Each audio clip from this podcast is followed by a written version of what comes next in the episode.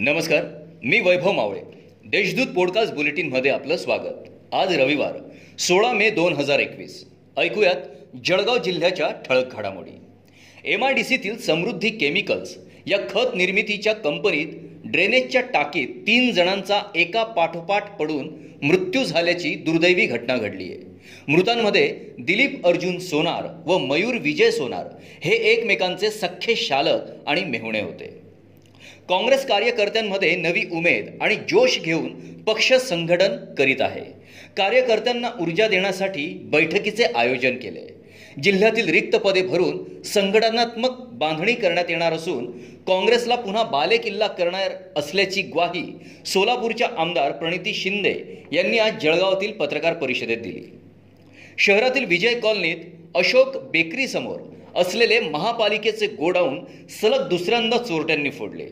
चोरी करत असतानाचा प्रकार लक्षात आल्याने या गोडाऊन समोर वास्तव्यास असलेले स्थानिक गुन्हे शाखेचे कर्मचारी विजयसिंग पाटील यांनी सतर्कतेने घटनास्थळ गाठले.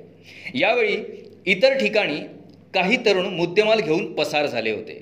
मात्र तांबापुरातील दोन महिलांना विजयसिंग पाटील यांनी पाठलाग करून पकडलंय अत्यावश्यक सेवेच्या नावाखाली नागरिक विनाकारण रस्त्यावर फिरत असून नागरिक गर्दी करीत आहे.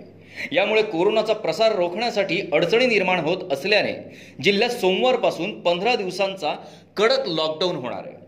यामध्ये गल्लीबोळात भाजीपाला फळ विक्रेत्यांसह दुकानदारांवर कठोर कारवाई केली जाणार आहे. जिल्ह्यात गेल्या काही दिवसांपासून बाधित रुग्णांच्या संख्येसह मृत्यू होणाऱ्यांच्या संख्येत देखील घट होत आहे. दरम्यान शनिवारी कोरोनाचे सहाशे अठरा नवे बाधित रुग्ण आढळून आले आहेत. तसेच अकरा जणांचा मृत्यू झाला असून सहाशे सत्तर रुग्ण कोरोना मुक्त झाले आहेत. या होत्या आजच्या ठळक घडामोडी. याबरोबरच वेळ झाली येथेच थांबण्याची. भेटूया पुढील पॉडकास्ट बुलेटिन प्रसारणात. तोपर्यंत संक्षिप्त बातम्या आणि ताज्या घडामोडींसाठी देशदूत डॉट कॉम या संकेतस्थळाला भेट द्या. धन्यवाद.